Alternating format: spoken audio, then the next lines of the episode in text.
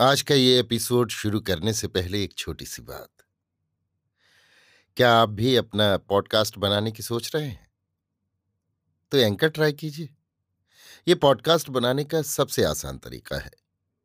Number एक, ये free है।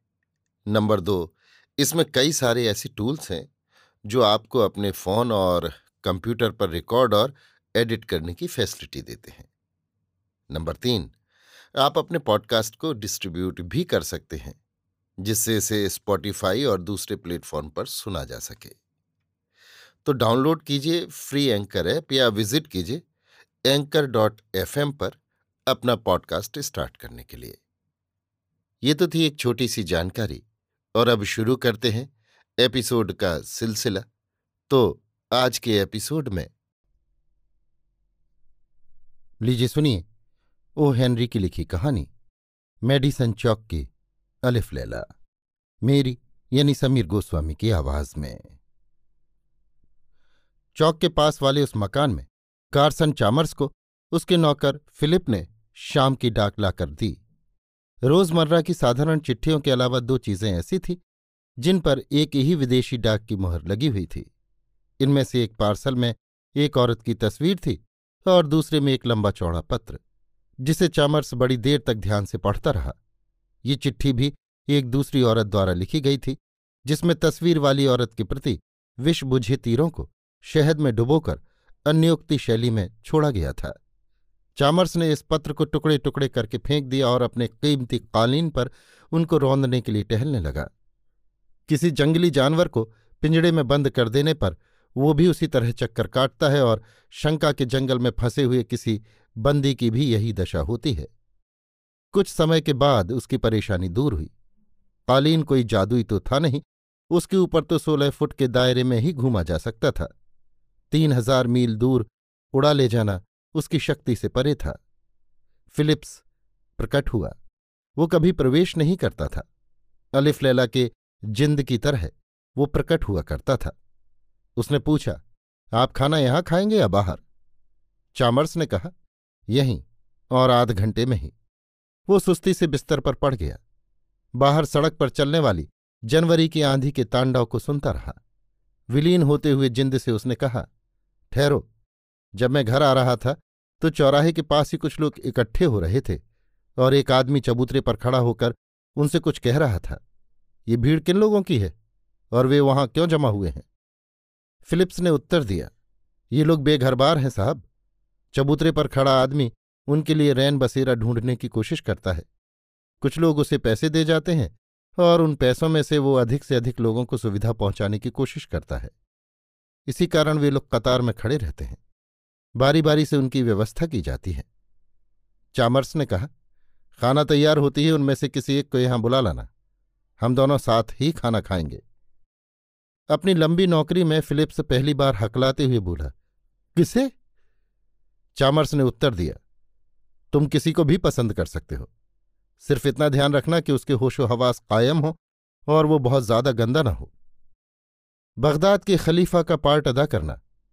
कार्सन चामर्स के लिए एक नई बात थी, परंतु आज रात को उदासी को जीतने के परंपरागत उपाय उसे अधूरे मालूम पड़ रहे थे। अपनी उदास वृत्ति को कुछ हल्का करने के लिए आज वो कोई अजीब गरीब तरीका आजमाना चाहता था। ठीक आध घंटे में फिलिप्स की तैयारी पूरी हो गई। नीचे की होटल के वेटर ने स्वादिष्ट खाना लाकर टेबल पर सजा दिया। मोमबत्तियों के धीमे गुलाबी प्रकाश में दो व्यक्तियों के लिए सजाया गया वो टेबल आकर्षक दिखाई दे रहा था। कुछ ही देर में फिलिप्स उन ठिठुरते हुए भिखारियों की पंक्ति में से एक को पकड़ लाया और उसे किसी बड़े पादरी या पकड़े गए डाकू की तरह पेश किया। ऐसे लोगों को अभागा कहने का एक रिवाज सा पड़ गया है।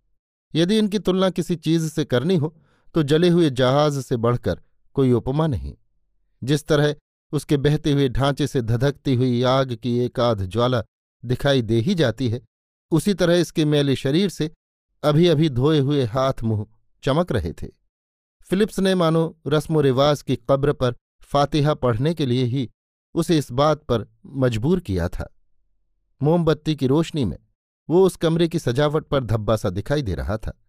उसके चेहरे पर मुर्दनी छाई हुई थी और कई दिनों की गंदी दाढ़ी बढ़ी हुई थी। फिलिप्स के बहुत कोशिश करने पर भी उसके मटमैले बाल काबू में नहीं आ सके थे और जटा की तरह उलझे हुए थे। सिर पर का गोल निशान ये सूचित कर रहा था कि उसे हमेशा टोपी पहने रखने की आदत थी। शैतान लड़कों द्वारा घेरे हुए किसी कुत्ते के समान उसकी आँखों में एक निराश और वंचक चुनौती झलक रही थी। उसके फटे पुराने कोट के बटन गले तक बंद किए हुए थे। फिर भी ऊपर से कमीज का कालर दिखाई दे रहा था। उसके बर्ताव में झिझक या संकोच का नामोनिशान भी नहीं था।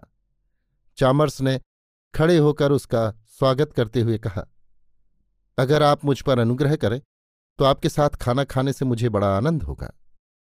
अपनी कठोर और आक्रामक आवाज़ में वो दरवेश बोला, मेरा नाम प्लूमर है, और अगर आप मेरे स्थान पर हों तो आप अपने मेजबान का नाम ज़रूर जानना चाहेंगे। चामर्स ने जल्दी से उत्तर दिया, मैं आपसे कहने ही वाला था। मुझे चामर्स कहते हैं। क्या आप सामने बैठना पसंद करेंगे? बिखरे हुए रंग ढंग वाला प्लूमर फिलिप्स द्वारा आगे सरकाई गई कुर्सी पर बैठ गया। उसके तौर तरीके से ऐसा लगता था कि इस तरह के सोफियाने ढंग से वो पहले भी भोजन कर चुका है। फिलिप्स ने तरह तरह के फल और मछलियाँ लाकर टेबल पर रख दी। प्लूमर बोल पड़ा बहुत अच्छे। तो जिन्स पर जिन्स आएँगी। शाबाश भाई बगदाद के खलीफा। मैं तो खाना खत्म होने तक आपकी शहजादी हुई। एक लंबी मुद्दत के बाद मुझे एक असली अरबी खलीफा मिला है। तकदीर तो अच्छी दिखाई देती है। कतार में अपना नंबर तैतालीसवां था। मैं गिन ही रहा था कि आपका दूत मुझे भोजन करने ले आया। आज रात को आसरा मिलने की संभावना उतनी ही थी जितनी कि मेरे अमेरिका के राष्ट्रपति बनने की। तो जनाब हारून अल रशीद आप मेरी राम कहानी भी सुनना चाहेंगे? आप क्या पसंद करेंगे? खाते खाते उसका एक एक प्रकरण सुनाऊं या अंत में सिगार और कॉफ़ी पीते हुए पूरा संस्करण एक साथ? चामर्स ने मुस्कुराते हुए पूछा, आज की परिस्थिति से तुम्हें आश्चर्य होता नहीं दिखाई देता? मेहमान ने कहा, पैगंबर की दाढ़ी की कसम, न्यूयॉर्क में सस्ते हारून अल रशीदों की बस्ती बगदाद के पिस्सुओं से भी ज़्यादा है। बीसियों बार मुझे पकड़कर और भोजन की बंदूक मेरे सिर पर तान कर मुझे अपनी राम कहानी सुनाने को मजबूर किया गया है। न्यूयॉर्क के निवासी और बिना मतलब किसी को कुछ दे दे। उनके कोष में तो दया और जिज्ञासा दोनों का एक ही अर्थ मिलता है। कुछ तो एक चवन्नी और रोटी का टुकड़ा देकर ही अपना काम बनाना चाहते हैं और कुछ खलीफा का पार्ट पूरी तरह से निभाकर अच्छी खातिरदारी कर देते हैं। पर सभी जगह एक बात समान रूप से पाई जाती है। कि जब तक फुटनोट और उपक्रमणिका के साथ आपकी अप्रकाशित आत्मकथा पूरी तौर पर न जान लें, तब तक आपके सिर पर सवार खड़े रहेंगे। जब कभी बहुत उदारता से भोजन के थाल के थाल मेरे सामने पेश किए जाते हैं तो मैं समझ जाता हूँ कि मुझे क्या करना चाहिए। दीवार से तीन बार सिर टकरा कर मैं गप्पों की परंपरा तैयार कर लेता हूँ और अपने भोजन की कीमत उन्हें सुनाकर अदा करता हूँ। मैं टॉमी टंकर का वंशज होने का दावा करता हूँ जो गा बजाकर दाल रोटी कमाया करता था। चामर्स बोला, मैं तो आपकी राम कहानी जानना नहीं चाहता। विश्वास रखिए, मुझे तो यूँ ही बैठे बैठे किसी अजनबी के साथ खाना खाने की धुन सवार हो गई थी। मेरी जिज्ञासा से आपको बिल्कुल परेशान नहीं होना पड़ेगा। सूप पीते हुए मेहमान उत्साह से बोला, कोई हर्ज नहीं, मुझे इसमें कोई परेशानी नहीं होती। किसी खलीफा के सामने तो मैं किसी लाल जिल्द वाली पूर्वीय पत्रिका से कम नहीं हूँ। दरअसल हम रैन बसेरा ढूँढने वाले खाना बदोशों ने इस प्रकार के कार्यों के लिए अपने भाव भी बाँध रखे हैं। हम इतनी गिरावट तक कैसे पहुँचे? ये जानने की इच्छा सबको होती है। इसलिए हमने निश्चित भावों की तालिका बना रखी है। एक गिलास बियर और एक सैंडविच के बदले में मैं ये सुनाता हूँ कि मेरी ये दुर्दशा शराब के कारण हुई। मांस और गोभी का सालन और एक कप कॉफ़ी के बदले में जो कहानी सुनाई जाती है, उसकी रूपरेखा इस प्रकार होती है। निर्दय मकान मालिक, छह महीने अस्पताल में बीमार और बेकारी, पेट भर भोजन और रात को सोने की व्यवस्था के लिए अठन्नी के बदले में शेयर बाज़ार में नुकसान। दिवाला और पतन की कहानी सुनानी पड़ती है। आज आपने जो खातिरदारी की है, इसका अनुभव जीवन में पहली बार हुआ है। उसके उपयुक्त कोई कहानी भी मेरे पास नहीं है। परंतु मिस्टर चामर्स यदि आप सुनना चाहें तो मैं आपको अपनी सच्ची राम कहानी सुना सकता हूँ। मेरा विश्वास है कि गढ़ी हुई किसी भी कहानी से इस कहानी पर विश्वास करना ज़्यादा मुश्किल होगा। एक घंटे बाद आगंतुक संतोष की सांस छोड़कर आराम से बैठ गया। फिलिप्स ने टेबल साफ़ करके कॉफ़ी और सिगार ला दी। चेहरे पर एक रहस्यमयी मुस्कुराहट लाकर आगंतुक ने पूछा, आपने कभी शेरार्ड प्लूमर का नाम सुना है? चामर्स बोला हाँ नाम तो सुना है।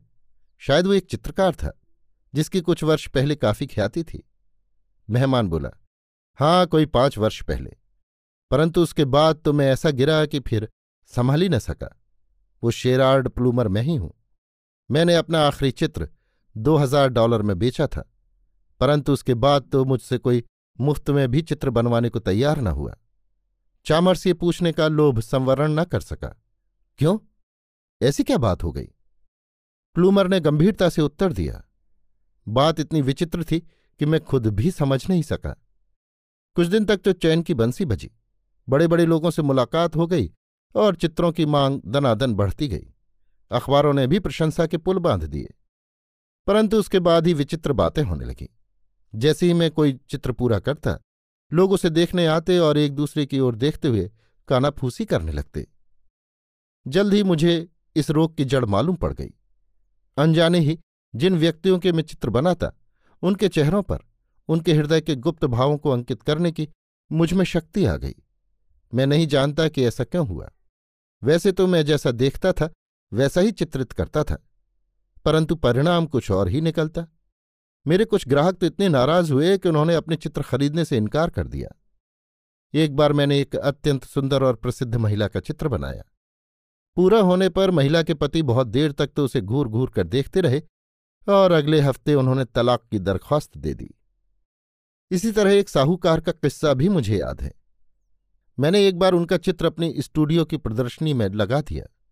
उनके किसी परिचित ने मुझसे आकर पूछा, क्या वो सचमुच ऐसा दिखाई देता है?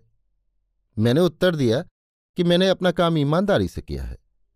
इस पर वो महाशय बोले, परंतु मैंने उसकी आँखों में ऐसे भाव तो कभी नहीं देखे। मैं फ़ौरन उसकी पीढ़ी पर जाता हूँ और अपना रुपया छुड़ाकर किसी दूसरे बैंक में जमा करवा देता हूँ। भागता हुआ वो साहूकार की पीढ़ी पर पहुँचा, परंतु उसका रुपया और साहूकार दोनों गायब हो चुके थे। उसके बाद जल्द ही मेरी आजीविका बंद हो गई। लोग नहीं चाहते थे कि उनके गुप्त दुर्गुणों का दर्शन उनके चित्रों में हो। चेहरे पर बनावटी मुस्कुराहट लाकर और मुँह मटकाकर वे किसी को भी धोखा दे सकते थे। परंतु मेरे चित्रों से ये आशा रखना व्यर्थ था। इसके बाद मुझे एक भी तस्वीर बनाने का ऑर्डर नहीं मिला और मुझे काम बंद करना पड़ा। कुछ दिनों तक मैंने एक अखबार में काम किया और फिर एक प्रेस में, परंतु वहाँ भी वही परेशानी आ खड़ी हुई। यदि मैं किसी फोटोग्राफ को देखकर उसकी नकल बनाने की कोशिश करता तो मेरे बनाए हुए चित्र में कुछ ऐसी विशेषताएँ और भाव दिखाई देते कि जिनका फ़ोटो में तो नामो निशान भी दिखाई नहीं देता। परंतु मेरा अंदाज है कि उन व्यक्तियों में वे गुण अवश्य रहे होंगे। इससे ग्राहक झगड़ा करते, औरतें तो मेरा सिर फोड़ देने को उतारू हो जाती और मेरी नौकरी चली जाती। गम गलत करने को मैंने शराब पीना शुरू कर दिया और जल्द ही गप्पे सुनाकर पेट भरने और खाना बदोशों की कतार में खड़े होकर आसरा ढूँढने की नौबत आ गई। खलीफा साहब, मेरी आप बीती सुनकर आप ऊब तो नहीं गए? आप चाहें तो मैं शेयर बाज़ार वाली दिलचस्प कहानी भी सुना सकता हूँ, पर उसके लिए आँखों में आँसू लाने की ज़रूरत पड़ेगी। जो इतना बढ़िया खाना खाने के बाद संभव नहीं। चामर्स उत्साह से बोला, नहीं नहीं, इसकी आवश्यकता नहीं। मैं आपकी बात दिलचस्पी से सुन रहा हूँ। आपके बनाए हुए हर चित्र में ये अप्रिय भाव दिखाई देते थे या कुछ चित्र आपकी तूलिका की करामात से बच भी जाते थे? प्लूमर बोला, कुछ क्यों? कई बच्चों के चित्रों में तो ये बात अक्सर दिखाई नहीं देती थी, और बहुत सी औरतें और पुरुष भी इससे बच जाते थे। आप जानते हैं, हर आदमी तो बुरा नहीं होता। जब उसके मन में कोई मैल नहीं होता था तो मेरे चित्रों में भी उसकी झलक नहीं आ पाती थी। ऐसा क्यों और कैसे होता था? इसकी मीमांसा तो मैं नहीं कर सकता, परंतु ऐसा होता ज़रूर था। विदेशी डाक से आया हुआ वो फ़ोटो चामर्स की टेबल पर अब तक यों ही पड़ा था। दस मिनट बाद उसने प्लूमर से रंगीन खड़िया द्वारा उसकी नकल करने को कहा। कोई एक घंटे बाद कलाकार अपनी जगह से उठ खड़ा हुआ और उसने अंगड़ाई ली। जमाई लेता हुआ वो बोला काम पूरा हो गया। माफ़ करना, मुझे बहुत देर लग गई, पर काम बहुत दिलचस्प रहा। कल रात भी बिस्तर नसीब नहीं हुआ, और आज तो मैं इतना थक गया हूँ कि अब आज्ञा चाहता हूँ। अच्छा गरीब नवाज़, खलीफा साहब, नमस्ते। चामर्स उसे बाहर के दरवाजे तक छोड़ने गया। जाते समय उसके हाथ में कुछ नोट थमा दिए। प्लूमर बोला, वाह वाह, मुझे इनकी ज़रूरत भी थी। इसके लिए और बढ़िया भोजन के लिए बार बार धन्यवाद। आज की रात को तो मैं फूलों की सेज पर सोकर बगदाद के स्वप्न देखूँगा। मुझे आशा है कि सुबह उठने के बाद आज रात की घटनाएँ कहीं ख्वाब की बातें न मालूम हो। अच्छा जनाब खलीफा साहब, फिर एक बार सलाम। चामर्स फिर कालीन पर चक्कर काटने लगा। कमरे के दायरे में उस टेबल पर वो बार बार जाता, जिस पर प्लूमर द्वारा बनाया हुआ चित्र रखा था। दो तीन बार उसने पास जाकर चित्र को देखने की कोशिश की, पर असफल रहा। चित्र के नीले और सुनहरे और भूरे रंगों की आभा तो उसने देखी, परंतु उसके हृदय की आशंका ने चित्र के चारों ओर मानो ऐसी दीवारें खड़ी कर दी थी, जो उसे दूर ही रोक देती थी। वो बैठकर स्वस्थ होने की कोशिश करने लगा। सहसा उसने घंटी बजाकर फिलिप्स को बुलाया। इसी मकान में रिहन मैन नाम का एक कलाकार रहता है। क्या तुम उसके कमरे का नंबर जानते हो? फिलिप्स बोला, हाँ साहब, वो सबसे ऊपर की मंजिल पर पहले ही कमरे में रहता है। उनसे जाकर कह दो कि दो चार मिनट के लिए नीचे आने की कृपा करें। तुरंत ही रिहन मैन नीचे आ गया। अपना परिचय देकर चामर्स बोला, मिस्टर रिहन मैन, सामने के टेबल पर खड़िया से बनाया हुआ एक चित्र पड़ा है। यदि आप उसे देखकर उसके कलात्मक गुण दोषों के विषय में अपनी राय दे सकें तो बड़ी कृपा होगी। नौजवान कलाकार टेबल के पास गया और चित्र को उठाकर देखने लगा। चामर्स पीठ फेर कर एक कुर्सी पर झुका हुआ खड़ा था। अंत में उसने कहा, कहिए आपकी क्या राय है? कलाकार बोला, इसकी जितनी प्रशंसा की जाए कम है।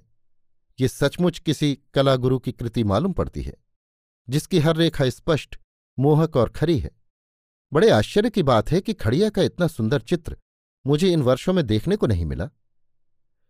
नहीं भाई, मैं जानना चाहता हूँ कि जिस व्यक्ति का ये चित्र है, उसके चेहरे के बारे में तुम्हारे क्या विचार हैं? रिहन मैन बोला, ये चेहरा, ये तो किसी देवी का ही हो सकता है। क्या मैं पूछ सकता हूँ कि ये कौन?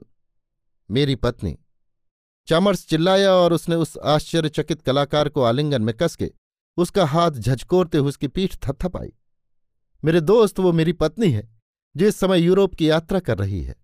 ये खड़िया का चित्र ले जाओ और इसके आधार पर एक ऐसा चित्र बनाओ, जो तुम्हारे जीवन का सबसे महान चित्र हो।